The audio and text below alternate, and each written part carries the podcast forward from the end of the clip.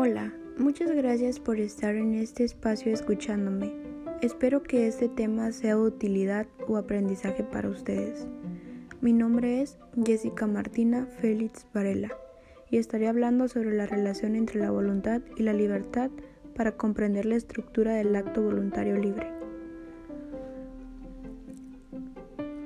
En este tema viene relacionado el motivo, el acto involuntario, el acto libre, el valor de las personas, la responsabilidad y sobre todo la voluntad y libertad. Comenzaremos con uno de los temas más importantes que es la voluntad. Para la psicología, la voluntad es la capacidad exclusiva del ser humano que le permite determinar su propia conducta y para la filosofía se deriva en diferentes campos. Los temas centrales de discusión han sido Dios y la razón. La voluntad es la capacidad consciente para el propio comportamiento. Se fija en una serie de metas y así poder establecer la propia escala de valores. El acto humano es analizado a través de la voluntad y la libertad. Mediante estos ejerce el ser humano y se puede cuestionar si ha obrado bien o mal. Y el motivo es todo aquello que nos impulsa a alcanzar un objetivo, la conciencia de un fin y la decisión de alcanzarlo convierten el acto moral en acto voluntario realizado en voluntad. El acto bueno es aquel que cumple con su fin y el que alcanza su finalidad. En conclusión, la voluntad es la capacidad humana para decidir con libertad lo que desea y lo que no.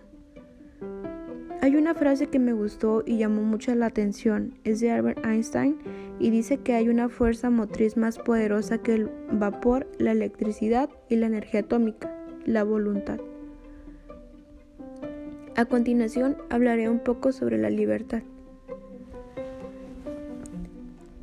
La libertad es uno de los valores universales más apreciados en relación con el perfeccionamiento personal en la realización del hombre.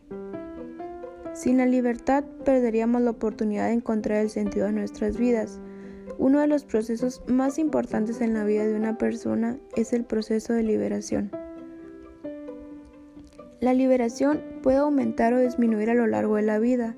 Los primeros factores que limitan la libertad del hombre son los condicionamientos, las manipulaciones ajenas, las emociones sofocantes y las ataduras de una filosofía pesimista. La libertad no existe cuando una persona es ciega para los valores, ya que actuar libremente significa inclinarse a optar y realizar un valor o rechazarlo. Cuando no existe uno o varios valores en la mente del individuo, su conducta va a estar orientada no por valores, sino por instintos, reflejos, condicionamientos, hábitos, inclinaciones surgidas del inconsciente, presiones externas, entre otras. La percepción de los valores es indispensable para que exista un acto libre. Unido a este valor se suma otro de importancia, me refiero a la responsabilidad.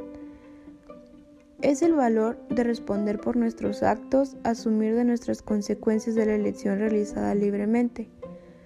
Formar la voluntad es un proceso que se realiza a lo largo de la vida, es un contexto de libertad.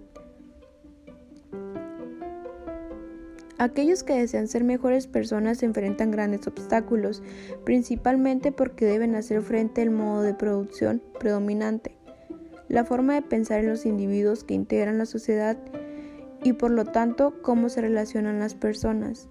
El trabajo para que la formación de un individuo sea crítico es cuestionar las prácticas personales y fomentar el ejercicio de la libertad. Tener un propósito en la vida es bueno, para ello es importante observar, reflexionar y analizar sobre las decisiones tomadas o antes de tomarlas.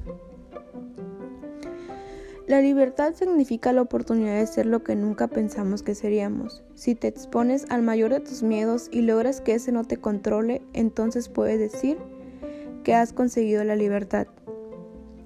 Espero que este tema sea de gran utilidad de aprendizaje para ti. Muchas gracias por escucharme y no olvides ser una persona libre.